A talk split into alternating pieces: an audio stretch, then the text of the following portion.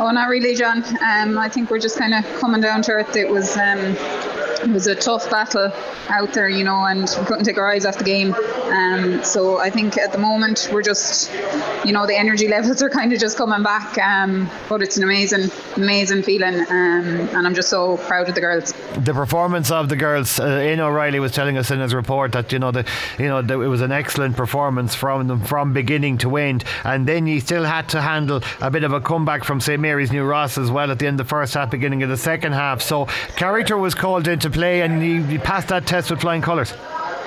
Uh, we did, and I suppose they, we've seen that in them all year and even last year. So I suppose some of those girls have won the junior All Ireland last year and they came through into the senior this year. And they're always girls that will show character and you know they'll they'll fight hard and they'll fight till the end um, to get success. And thank God they did so today. What does this mean for a school like St. Raphael's to take an All Ireland title? It's nothing new. You've done this so many times in the past, but every time you do it, it, it it's all the more special. I suppose, would this one be as big, if not bigger, than the others?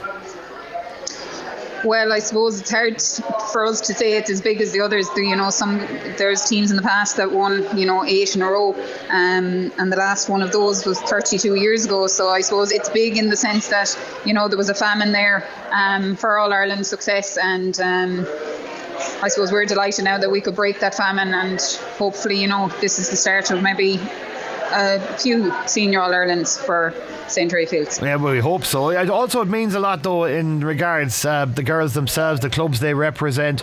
You know, Galway Camogie in general. It's a wonderful boost for the game overall as we hit into a, an interesting phase of the year because you've got, uh, you know, once exams are over, it's back to club action, and of course, inter-county action is already in full swing at some levels. So this is a great boost for the game in, in general in the county as well that you've done this All Ireland.